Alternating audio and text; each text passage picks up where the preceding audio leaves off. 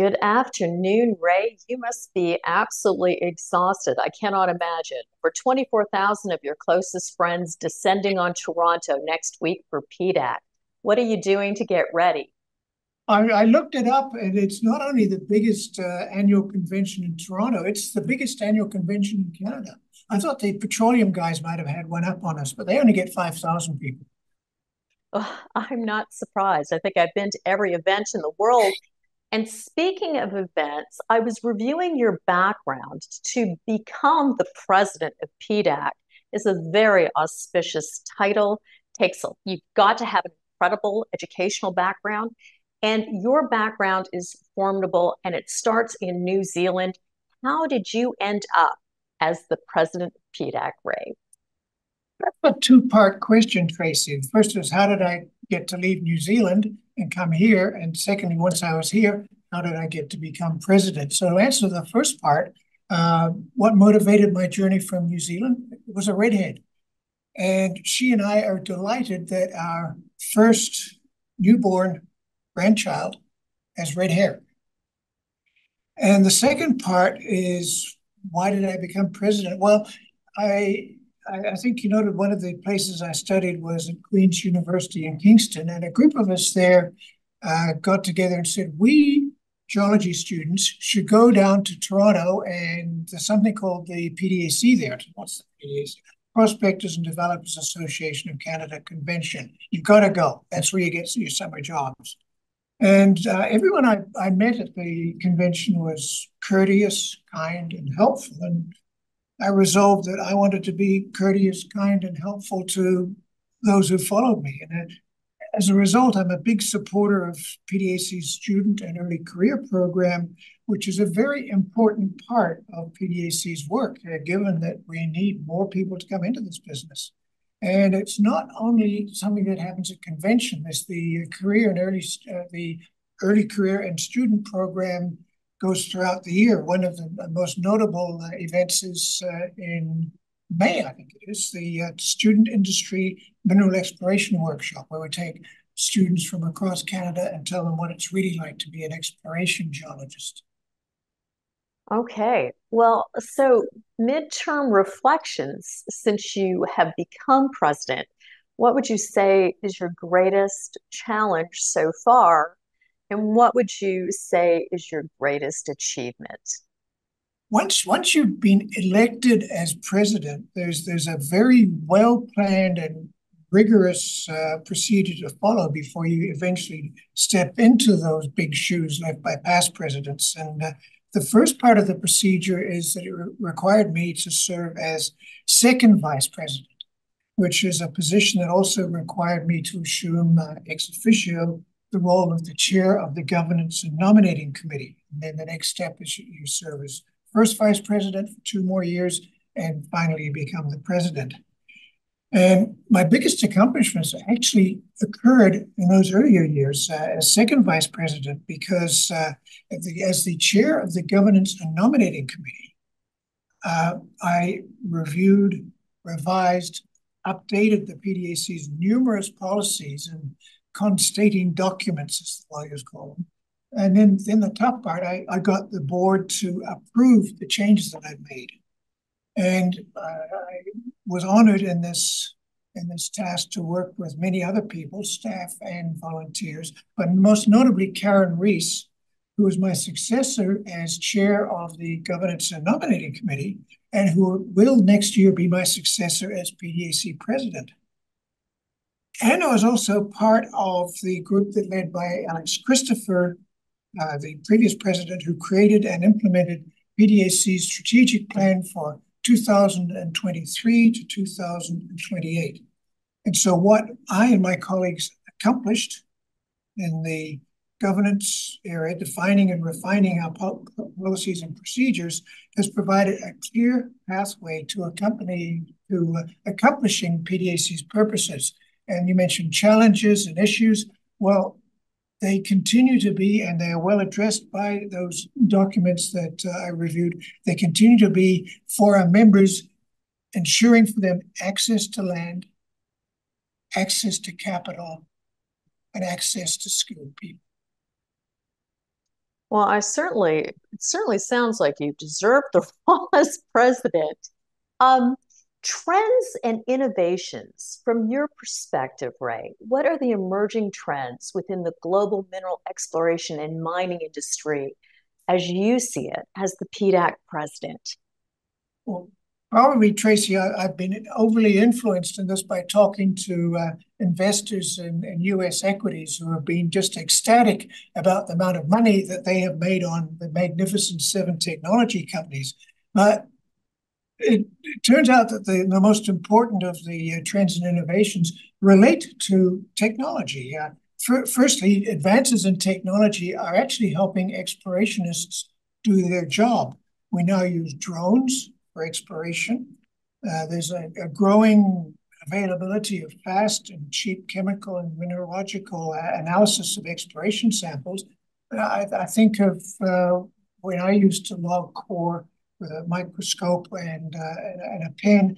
Nowadays, uh, it'll be a geologist, she'll be using an app on her phone to, to log that drill core. Uh, we've seen automation of engineering, monitoring health, and the introduction of machine learning and artificial intelligence applications improve efficiencies and safety, and in fact, are targeting for us new discoveries as well as tracking our environmental footprints. So that's one influence of technology on those trends and innovations.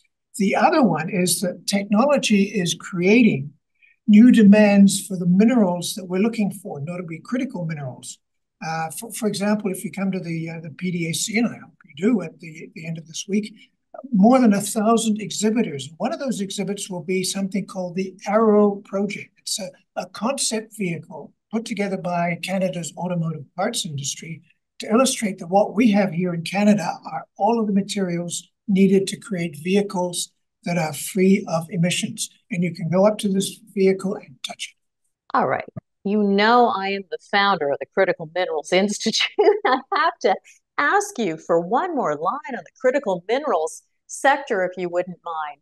What kind of uh, influence are you seeing uh, from investors that you've been talking about in the critical minerals sector?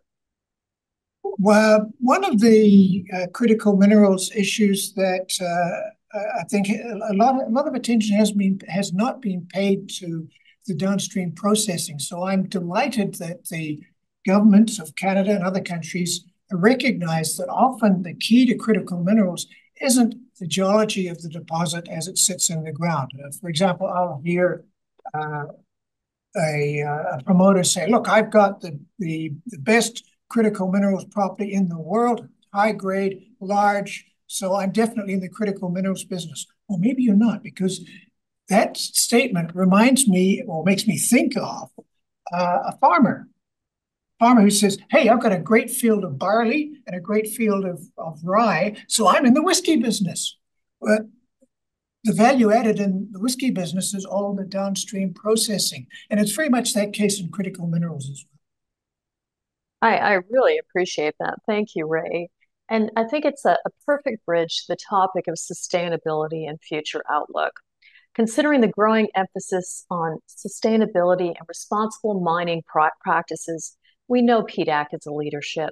Can you talk to us about the future directions as you envision for the industry and PDAC's role within it, please? Wow, that's that's our future you're you're talking about, Tracy. And well, I guess for start, the the consent, convention is a great uh, venue for companies to tell the world about their sustainable and responsible mining practices. And uh, in particular, this year we have uh, integrated topics like uh, industry, community, and indigenous cooperation.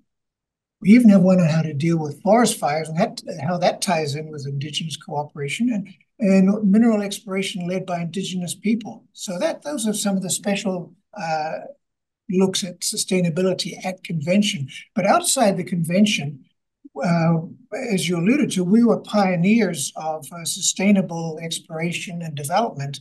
And we produced a product, uh, online product. Uh, well, if you print it out, it's about this much paper. Uh, it's called E3 Plus, and it was the first guide to uh, mining companies or exploration companies to how to be responsible in exploration. And we've now updated E3 Plus, and we're relaunching it at the convention under its new brand name, DRE, Driving Responsible Exploration. And, and I suppose you could include as part of the PDAC's involvement in sustainability uh, government advocacy work because uh, it's the uh, our advocacy work has been one of the reasons why Canada's federal government has implemented the critical minerals exploration tax credit, the critical minerals infrastructure and processing fund, and the clean manufacturing input tax credit. Advice for young professionals, right? What would you tell them going to PDAC? Would you say start in our technology section? I mean, it is a huge program. I think uh, I turned one of your uh, your online uh, pieces of information into 88 pages, just trying to assess which booths I need to make time to go to. What advice do you have for the young professionals and for us older professionals? Probably the shortest, I would say. Look, in, in order to give you the kind of perspective you need to accommodate, for example, on on a, on a Tuesday, I counted there's some 17 parallel technical sessions. So to help you understand which ones of those you should be attending, why don't you apply to be part of the 2025 Student Industry Mineral Exploration Workshop, or S-IMEW? So that's one answer. And another answer is, well, bring a friend to convention. You go to some of the uh, the, presentations, and uh, and your friend goes to others, and you and you talk afterwards uh, about what you've seen and, and learn from that. But I think the most important thing about bringing a friend to convention or telling them about what you learned at convention is, well, I, I've heard of students who've sighed, if only I'd known that in mining exploration, you get to see parts of the world that Instagram has never been. You get to ride, ride in helicopters through beautiful terrain, and you learn how to care for yourself in the wilderness. I'm so pissed off with myself that last year I took a summer job in the city. Next year I want to do it eh, out in, out in the bush working in exploration. Ray, I can't thank you enough for your time. We want to wish you a lot of health, uh, extra, what is all the vitamins that you need to handle the energy and saying hello to 24,000 people. And uh, thank you so much for allowing us to participate. I think we counted over four dozen publicly listed companies in the critical minerals sector just in our roster that will be attending. And we look forward to, to seeing you and participating PDAC 2024. Thank you.